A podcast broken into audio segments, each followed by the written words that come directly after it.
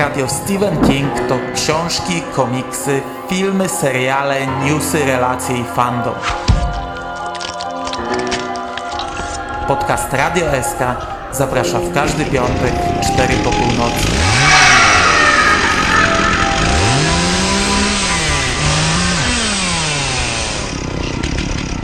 Wiadomości z martwej strefy.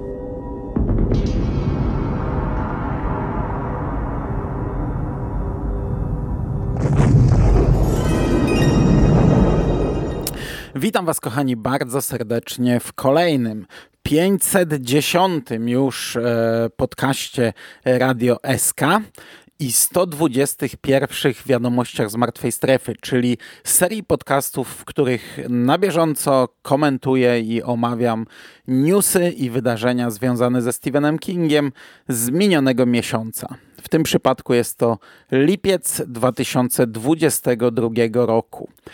I tradycyjnie zapraszam Was na maksymalnie 20-minutowe omówienie kilku newsów, które mieliśmy w minionym miesiącu. Nie ma tego jakoś bardzo dużo, tradycyjnie, bo wakacje zazwyczaj są takim okresem, że zbyt wiele e, się nie dzieje.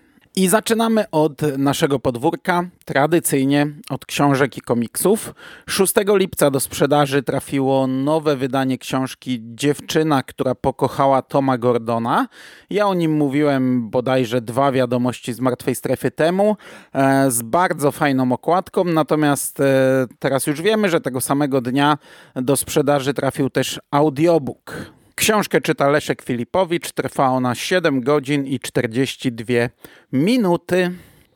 I to tyle, jeśli chodzi o wiadomości z Polski. Już niedługo premiera najnowszej powieści Stephena Kinga, baśniowa opowieść, ale na chwilę obecną nie wiemy nic więcej ponad to, o czym mówiłem wcześniej. Mm, o tym wydaniu specjalnym w sztywnej oprawie ilustrowanym też jeszcze nie wiemy nic więcej. Myślę, że w połowie sierpnia może zaczną wypływać jakieś informacje, może nie jeszcze na światło dzienne, ale mam nadzieję, że ja dowiem się czegoś więcej. Na chwilę obecną też nie wiem, czy uda mi się tę książkę przeczytać wcześniej, przed premierą, ale mam ogromną nadzieję, że tak się stanie.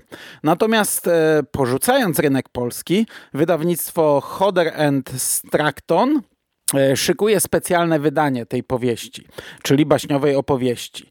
To wydanie będzie miało nakład jedynie 200 egzemplarzy i każdy będzie podpisany przez Stephena Kinga. Książka będzie w twardej oprawie, włożona będzie w etui i całość będzie miała nową oprawę graficzną. To jest bardzo fajna okładka, taka granatowa, minimalistyczna, baśniowa. Cena tej książki to 250 funtów. No i oczywiście jest ona już e, dawno wyprzedana. Natomiast kilka dni temu, z mojego punktu widzenia, internet zalała fala newsów o innej e, pozycji książkowej. E, jest to o tyle dziwne z mojej sytuacji, bo ja miesiąc temu przeszukiwałem Amazon w poszukiwaniu różnych książek o Creepshow sprawdzałem, czy może coś więcej z powieści jest gdzieś tam w planach i tak sobie przerzucałem e, ten sklep. Między innymi znalazłem kolorowankę z Creepshow i, i zresztą z wielu innych horrorów, co jest przedziwaczne. I wtedy, a był to dokładnie 1 lipca, trafiłem na pewną książkę, o której nie wiedziałem albo nie pamiętałem, że o niej wiem. E, wkleiłem ją e, na naszej grupie stephenking.pl tam była dostępna okładka, były dostępne przykładowe strony, zdjęcia, ilustracje, spis treści itd., tak itd. Tak no i towarzysze ze StephenKing.pl zlali to wtedy ciepłym moczem, a ja sam też od dawna nie wrzucam newsów na StephenKing.pl, więc trochę o tym zapomniałem. Znaczy miałem z tyłu głowy, że coś takiego będzie, że będę chciał to kupić. Miałem z tyłu głowy, żeby zrobić sobie jakąś już może nawet teraz graficzkę do podcastu, który pewnie nigdy nie powstanie. 28 lipca, czyli po miesiącu, sprawdzałem na Atom Comics, czy mają już drugi zeszyt e, w swojej ofercie i wtedy zobaczyłem, że oni mają tę książkę w swojej ofercie. Natomiast w nocy z 28 na 29 lipca nagle wszystkie serwisy kingowe zaczęły o tym pisać. I ja nie rozumiałem, dlaczego ta fala, bo taka fala jest co jakiś czas, że ktoś o czymś przypomni i nagle wszyscy to przeklejają. Zresztą dzisiaj będę mówił o jednym serialu, gdzie była podobna sytuacja sytuacja, ale do tego wrócę za chwilę.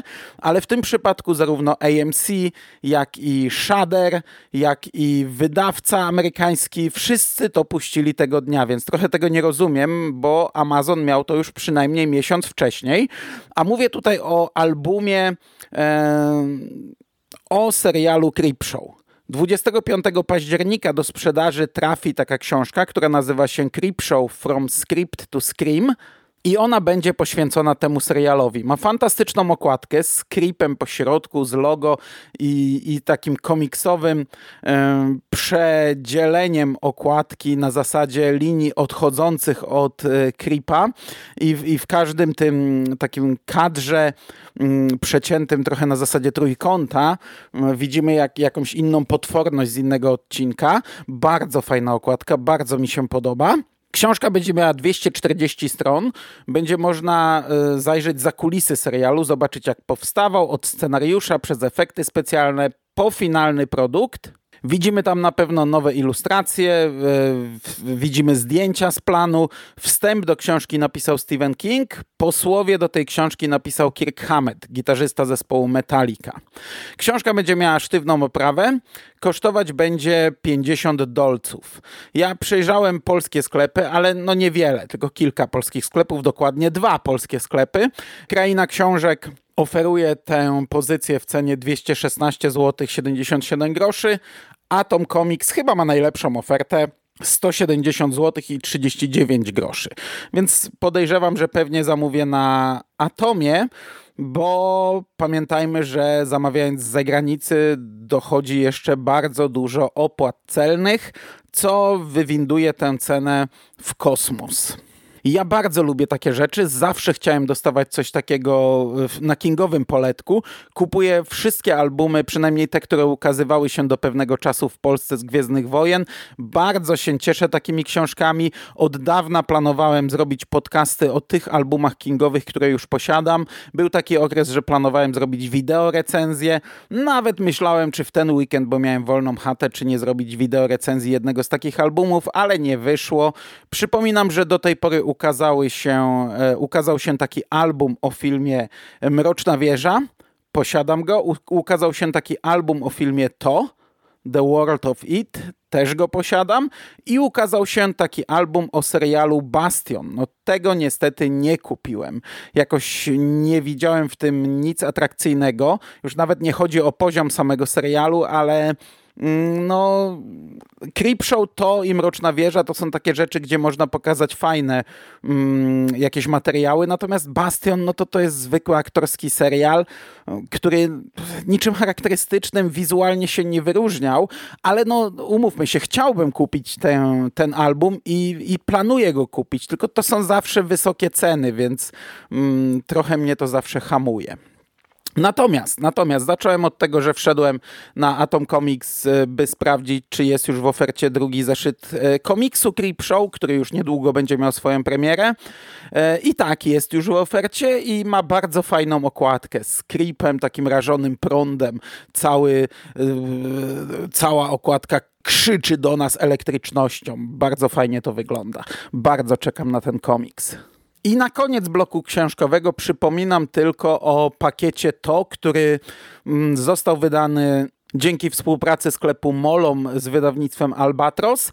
Ja mm, recenzowałem dla Was ten pakiet, zrobiłem wideo recenzję w zeszłym miesiącu, którą cały czas możecie sobie obejrzeć i przypominam, że ten pakiet został wydany w limitowanej edycji, jest tylko 250 sztuk.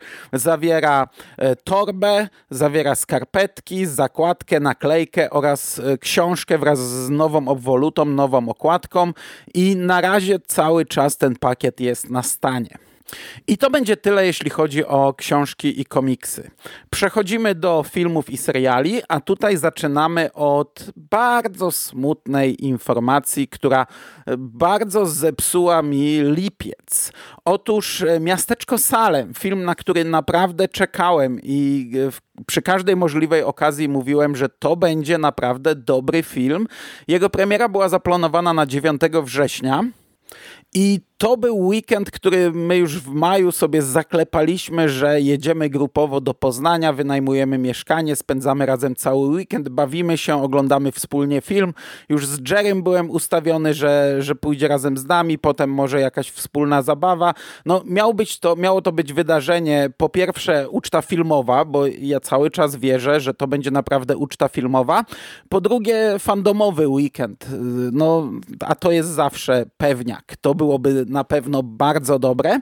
Po trzecie, no umówmy się, miało to być uratowanie roku 2022 pod kątem e, filmowych ekranizacji Stephena Kinga, bo do tej pory dostaliśmy podpalaczkę, która była filmem w moim odczuciu koszmarnym i Miasteczko Salem miało zetrzeć ten niesmak i naprawić ten rok. A tymczasem nowy termin e, tej premiery to 21 kwietnia 2023 roku. I e, okej, okay, no to wiecie, minie tak, nie? Czarny telefon też przenieśli o pół roku i nawet nie zauważyliśmy, kiedy to minęło, ale 21 kwietnia to jest tydzień przed majówką, więc e, no będzie uczta kinowa, ale nie będzie uczty fandomowej. Nie zrobimy sobie weekendu w Poznaniu i nie obejrzymy wspólnie. I, I, pewnie nawet, y, no, biorąc pod uwagę, że tydzień po tej premierze będą czekać mnie większe wydatki, to pewnie nawet sam nie pojadę do Poznania, żeby obejrzeć w IMAXie z tymi kilkoma osobami, które tam mieszkają, więc obejrzę to samotnie w Bydgoszczy. Oficjalnego powodu tej zmiany nie podano.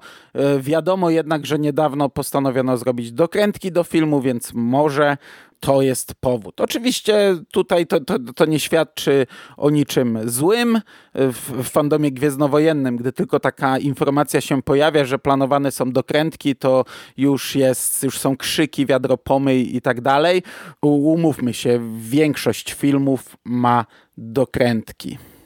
A jak już wspomniałem o czarnym telefonie, to w sumie mógłbym się na sekundę przy tym zatrzymać. Ten film e, w lipcu, pod koniec lipca osiągnął e, pułap 100 milionów i wtedy też wszedł do dystrybucji domowej. Także już teraz można mm, oglądać go legalnie w domu. Natomiast w tej chwili, a ja znów nagrywam tydzień przed publikacją tego podcastu, ale teraz już te statystyki nie zmienią się tak drastycznie jak przy poprzednich wiadomościach z martwej strefy. E, na chwilę obecną, z mojego punktu widzenia, ten film zarobił prawie 133 miliony. To jest po prostu prostu niesamowite, jak taki film zgarnął taką pulę. Ja przypominam, że Piąty Krzyk, który miał premierę w tym roku, był gigantycznym sukcesem finansowym, a zarobił 140 milionów, a był częścią franczyzy rozwijanej od 20 pięciu prawie lat. E, I, I, to jest, wiecie, zupełnie inna sytuacja. Tutaj wchodzi do kin film o kompletnie nieznanym tytule. Film, e, no który nie jest e, powiedzmy flagowym przedstawicielem e, gatunku horroru, jakie kręci się obecnie, jest, e, no nie wiem, no nie chcę mówić film artystyczny, no ale to, nie jest taki typowy kinowy straszak, a on zarabia takie pieniądze. Ja przyznam, że autentycznie jestem zdziwiony, że jeszcze Blumhouse nie ogłosiło planów na kontynuację albo nawet planów na całą serię, bo jestem przekonany, chociaż w momencie, gdy mówię to w podcaście, to pewnie to się nie wydarzy. jestem przekonany, że coś takiego nastąpi. Szczególnie, że e, jakiś czas temu Ingo uświadomił mnie, że Joe Hill wypowiadał się, że w razie, gdyby ten film okazał się sukcesem, to on ma pomysł na kontynuowanie tej historii. Oczywiście to nie znaczy, że wykorzystają jego pomysł, to nie znaczy, że on będzie dobry. Stephen King też miał jakiś tam pomysł na kontynuowanie Outsidera i nawet wypowiadał się, że drugi sezon będzie i będzie fantastyczny. A potem HBO ogłosiło, że nie będzie drugiego sezonu, ale nie dlatego, że nie chcą go robić, tylko po prostu nie ma dobrego pomysłu. Mm, no, ja jestem na 99% pewien, że doczekamy się serii, całej serii Czarny Telefon. Nie mam pojęcia, co też mm, i jak można by to kontynuować. Co prawda, wiecie, no Joe Hill y, napisał opowiadanie Peleryna w tym samym zbiorze co Czarny Telefon i, i potem doczekaliśmy się jeszcze trzech serii komiksowych rozgrywających się w różnych ramach czasowych, mm, będących kontynuacją bądź prequelem e, Peleryny, więc tutaj też można się pewnie to, w to pobawić. Gdyby to były lata 80., no to dostalibyśmy po prostu jeszcze raz tę samą historię, tylko bardziej i gorzej, e, ale to nie są lata 80. czy 90. Ja się obawiam, że zrobią po prostu prequel. Nawet jeśli nie jako drugą część, to pewnie jako trzecią, czyli czarny telefon narodziny zła i dostaniemy po prostu historię porywacza, wyłapywacza. Tego, jak on się zachowywał w dzieciństwie i jak, e, co doprowadziło do tego, że stał się taki, jak powstała maska i tak dalej, i tak dalej. Czyli wytłumaczy nam się rzeczy, e, które chwaliliśmy w oryginalnym, na razie jedynym filmie za to, że właśnie wytłumaczone nie zostały. No ale poczekamy, zobaczymy. Ja przyznam, że, e, że czekam na to, że mam nadzieję, że coś takiego powstanie. Tak jak często powtarzam, to nie popsuje oryginalnego filmu, a już dawno nie mieliśmy kingowej, achillowej to już nigdy, mm, e, serii tasiemca. No tasiemca to, to, to, mocno w przyszłość wybiegam, ale no serii już dawno nie było, więc e, jeśli nie podpalaczka, to może chociaż czarny telefon. I żeby było jasne, nie żebym ja na to czekał od razu, bo ja w ogóle nie zakładałem takiego sukcesu. Liczyłem po prostu na dobrą ekranizację. Ale jeśli ten film zarobił taką kasę przy takim budżecie, to nie wierzę, że Blumhouse y, jakoś tego nie rozwinie. Albo może w postaci serialu, tak jak y, mamy to w przypadku to. Dzień dobry, tu pozwolę sobie na małą wstawkę podczas montażu. Otóż jak nagrywałem ten odcinek, a nagrywałem go w niedzielę, to zakładałem, że ten film już jest tak długo po swojej premierze kinowej, że te kwoty tym razem zmieniać się nie będą tak drastycznie jak przy ostatnich wiadomościach z martwej strefy i to się nie przeterminuje. Natomiast z, no nie, nie, nie zakładałem, że on jeszcze e, może nas zaskoczyć. I gdy w poniedziałek sprawdziłem statystyki zaktualizowane po weekendzie, to ten film ma już teraz na koncie ponad 141,5 miliona. Czyli on już przebił krzyk. Co więcej, on zarobił 10 razy więcej niż tegoroczna Kingowa premiera, czyli Podpalaczka, która mm, zarobiła ponad 14 milionów 100 tysięcy z kawałkiem. Także kurczę, powiem, że jestem bardzo, bardzo zaskoczony. Natomiast jak już nagrywam tę wstawkę, to o jednej rzeczy zapomniałem w tym podcaście. Otóż Stephen King na Twitterze potwierdził, że film Telefon pana Harrigana będzie miał premierę na Netflixie tej jesieni, czyli przed nami i to tak e, już bardzo blisko, jeszcze jedna kingowa ekranizacja. Chociaż nie w kinie. I to by było tyle. Oddaję głos przeszłemu sobie. Natomiast my przejdźmy do kolejnego newsa i skoro wspomniałem o podpalaczce, to 14 września do sprzedaży trafi Blu-ray i DVD z filmem właśnie Podpalaczka. Przy czym mówię tutaj o naszym kraju, o Polsce. Wydawcą jest Galapagos. Na nośniku będą zarówno napisy, jak i lektor i nic więcej nie wiem, co tam się jeszcze znajdzie, ale nie to, żeby mnie to jakoś bardzo interesowało, bo od wielu, wielu lat nie kupuję już filmów na na nośnikach i podejrzewam, że to się już nie zmieni, a Podpalaczka to jest jeden z ostatnich filmów Stephena Kinga, na który chciałbym wydać jeszcze kolejne dodatkowe pieniądze. I teraz przejdźmy do tego newsa, który zatizowałem trochę wcześniej, czyli newsa, który nagle wypłynął, nagle wszyscy o nim pisali, a tak naprawdę nie jest niczym nowym. Otóż bracia Duffer założyli firmę produkcyjną Upside Down Pictures i w planach mają dość sporo produkcji. Między innymi spin-off Stranger Things, który będą produkować, ale chyba nie będą już showrunnerami, ale też wiele, wiele innych projektów, w tym serialowy Talizman na podstawie książki Stephena Kinga i Petera Strauba. I tutaj taka ciekawostka, jeden z bohaterów serialu Stranger Things w tym nowym czwartym sezonie, w finałowym odcinku, czyta talizman. Czyta go na głos, więc słyszymy z jego ust scenę pierwszego przejścia Jacka Sawyera do terytoriów czyli już się pobawili w taki teaser kolejnego serialu, ale tak naprawdę to jest news sprzed ponad roku. Talizman to jest taka ekranizacja, która od dekad jest w planach i ciągle dostajemy nowe newsy i umówmy się, te newsy przelatują, wpadają jednym uchem, wypadają w drugim i, i zapominamy o nich, bo z nimi od dekad nic się nie dzieje. Jeśli ten serial powstanie, to ja z przyjemnością nagram wam znów e, taki podcast, który zrobiłem przed cmentarzem dla zwierzaków i przed serialem Bastion, czyli Obawy i Oczekiwania, gdzie w jednej części opowiem o obawach i oczekiwaniach, a w pierwszej wyłożę wam drogę, jaką znamy e, tej konkretnej ekranizacji na ten konkretny, w tym przypadku szklany ekran, bo tutaj to jest najdłuższa droga, jaką e, mieliśmy. I tak jak powiedziałem, my o tym newsie pisaliśmy e, Ponad rok temu, dokładnie 5 marca 2021 roku, na Stephen King napisaliśmy, tutaj cytuję: Steven Spielberg 35 lat temu postanowił stworzyć ekranizację powieści Stephena Kinga Talizman.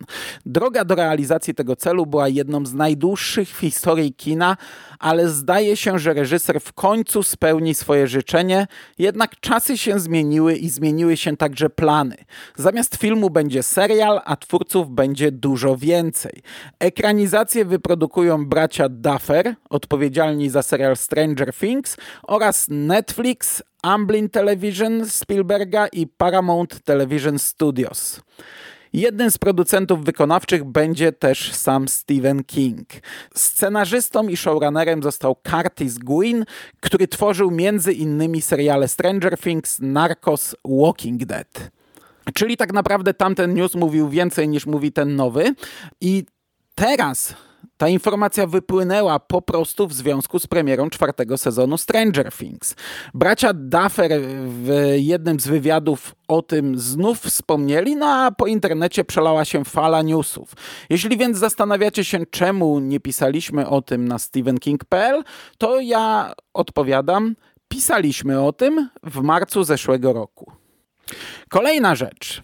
I to jest dla mnie fantastyczny news. Jak ja się ucieszyłem, jak to przeczytałem. Oczywiście z żartem powiedziałem, że jednak ten rok filmowo zostanie uratowany, bo e, no, miasteczko Salem, e, przeniesienie miasteczka Salem zepsuło nam 2022 pod kątem kingowych filmów, ale nowe dzieci kukurydzy mają mieć premierę tej jesieni.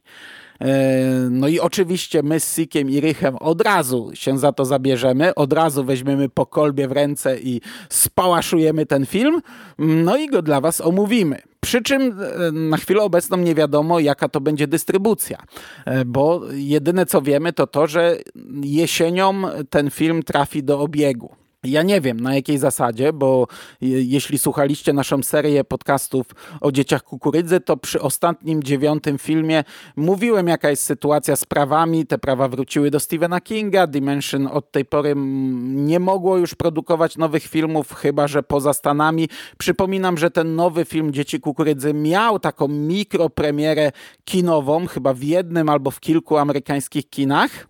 I było to chyba dwa lata temu, pod koniec roku. No ale na chwilę obecną nie wiemy, czy ten film trafi do VOD, czy wyjdzie na e, nośnikach, czy może będzie miał premierę kinową, bo umówmy się, nie wykluczajmy tego. Mm, ja wiem, że zdjęcia z tego filmu, które są dostępne w internecie, wyglądają jak dziesiąta część e, serii, która od, od drugiej czy trzeciej była już produkowana bezpośrednio na rynek VHS i DVD i wyglądają słabo, ale reżyserem i scenarzystą tego filmu jest Kurt Wimmer, a to jest jakieś tam nazwisko, no, no, no nie jest to no name, nie? To jest facet, który wyreżyserował Equilibrium, to jest facet, który mm, napisał Equilibrium, napisał mm, nową pamięć absolutną, e, napisał nową wersję, kurczę, zapomniałem, że ten film powstał, Point Break na fali, e, uwielbiałem na fali, stare na fali to, to był dla mnie kiedyś, a zapomniałem nawet, że powstała nowa wersja, nie widziałem jej. Także nie wykluczajmy tego. No, jakoś nie wierzę, żeby to w Polsce poleciało, chociaż jeśli będzie miało dystrybucję w Stanach, to czemu nie w Polsce? No poczekamy, zobaczymy. Byłaby to przefantastyczna rzecz obejrzeć Dzieci Kukurydzy w kinie. Jeszcze mi się to nie zdarzyło, ale akurat no, w taką dystrybucję raczej nie wierzę. Podejrzewam, że to gdzieś wskoczy do jakiejś platformy mm, i będzie rozprowadzane w taki sposób. A jeśli już mówimy o platformach, no to 26 lipca miał premierę w Screamboxie mm, dokument Pennywise The Story of It. Dokument, który jest najprawdopodobniej fantastyczną rzeczą, w którym są zdjęcia i materiały z planów, których do tej pory nie widzieliśmy. Ja bardzo ostrzyłem sobie zęby na to, ale przeceniłem piratów, bo jakoś tak zakładałem, że 26 lipca to już ja to obejrzę. no niestety nie mogę obejrzeć oryginalnie na Screamboxie, bo to nie jest dostępne w Polsce.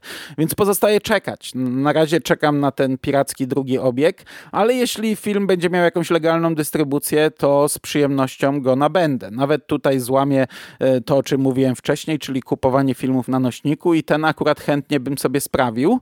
E, na chwilę obecną Blu-ray jeszcze chyba nie wyszedł, ale z tego, co się orientuję, prowadzone są rozmowy mm, o dystrybucji w innych krajach, więc więc e, ten film może wypłynąć na szersze wody. No ja bardzo, bardzo czekam. Jak on się tylko gdzieś pojawi, to ja go od razu oglądam, a wy dostajecie e, recenzję moją w formie audio, oczywiście. I kończąc e, blok filmowy, przed dwoma dniami z mojego punktu widzenia Netflix zaprezentował zwiastun, ostateczny duży zwiastun trzeciego z sezonu serialu Lock and Key, i wypuścił plakat. Ten plakat jest trochę inny niż te wcześniejsze, jest taki błękitny. Widzimy trójkę młodych loków przechodzących przez taki portal. Z drugiej strony widzimy Key House, a całość jest taka baśniowa, magiczna, zimowa, nocna, ale taka utrzymana w takich jasnych, błękitnych barwach. I, no i ta kolorystyka też przewija się w trailerze, bo logo na koniec trailera jest właśnie na, na takim no, trochę ciemniejszym, ale też takim właśnie zaśnieżonym, gwieździstym, błękitnym tle. Natomiast ja wam powiem, że ten zwiastun mi się nie podoba i to tak bardzo mi się nie podoba. I ja nie byłem jakoś... Yy nie, jakoś tak, wiecie, nastawiony do tego serialu pozytywnie. Czekam na ten trzeci sezon, chętnie go obejrzę, łyknę go na raz pewnie, albo prawie na raz, ale no drugi mnie trochę schamował, a ten trzeci zapowiada się niestety na chwilę obecną najgorzej. To nie wygląda dobrze i, i ja miałem potężny vibe pod kopułą oglądając ten zwiastun. No, na tym sezonie zakończymy, więc nawet jak będzie źle, to już gorzej nie będzie potem, e, ale zobaczymy. Już 10 sierpnia ten sezon wystartuje w Netflixie. E, ja go obejrzę na pewno bardzo szybko, więc mam nadzieję, że w sierpniu omówimy go sobie w większym gronie. Natomiast kończąc ten podcast, dwie ciekawostki. Pierwsza jest taka, że jesienią w to Halloween serial e, Simpsonowie zaprezentuje nam parodię To Stephena Kinga.